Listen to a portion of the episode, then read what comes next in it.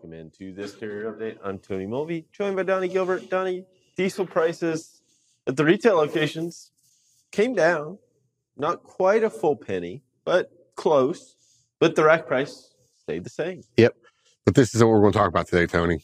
We're going to touch on, and finish up on something I actually mentioned yesterday.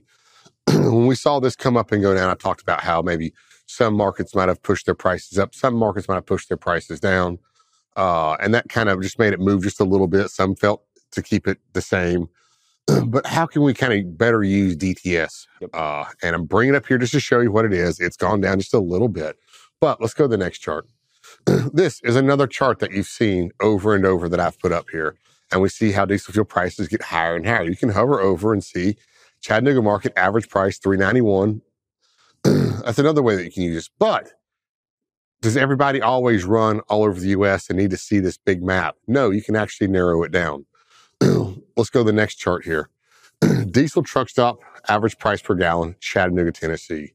And this is what I might recommend as well. You can actually bring these up at a market level. Mm-hmm. So therefore I can bring up DTS.CHA and here the blue line shows 391.6 for Chattanooga. And then I can compare it to the rack price, ultra low sulfur reducer rack.CHA and it's 288. So you can bring these up at a market level, which could very, you know, very well enhance where you choose uh, to, to fuel your tr- to fuel your trucks at. Yeah, absolutely. I mean, you can look at the spread on each individual or each individual market, right? Between these two, you can kind of see you can see one the impact that like taxes and like have, right? Look out on the West Coast and see what retail is versus rack prices.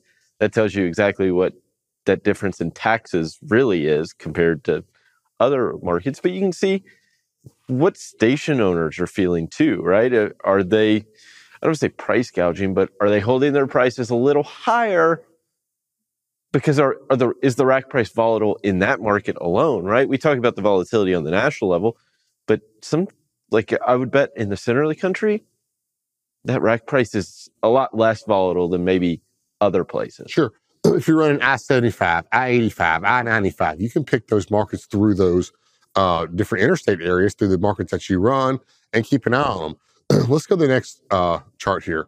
You can go in and build a heat map, Tony, Mhm. and you can go in, go to search, and you can type in like dts.ind and click Indianapolis, and it'll build you the different ones. Here, I've simply put Chattanooga, Nashville, Memphis, Atlanta, Jackson, Mississippi, Houston, Texas. I'm just building an example. Yep. But what if these are the markets that I operated in? Maybe these are the ones that I, I want to definitely see every day. I could build a page and pick these. I could build a page and have, first of all, DTS at the US national level.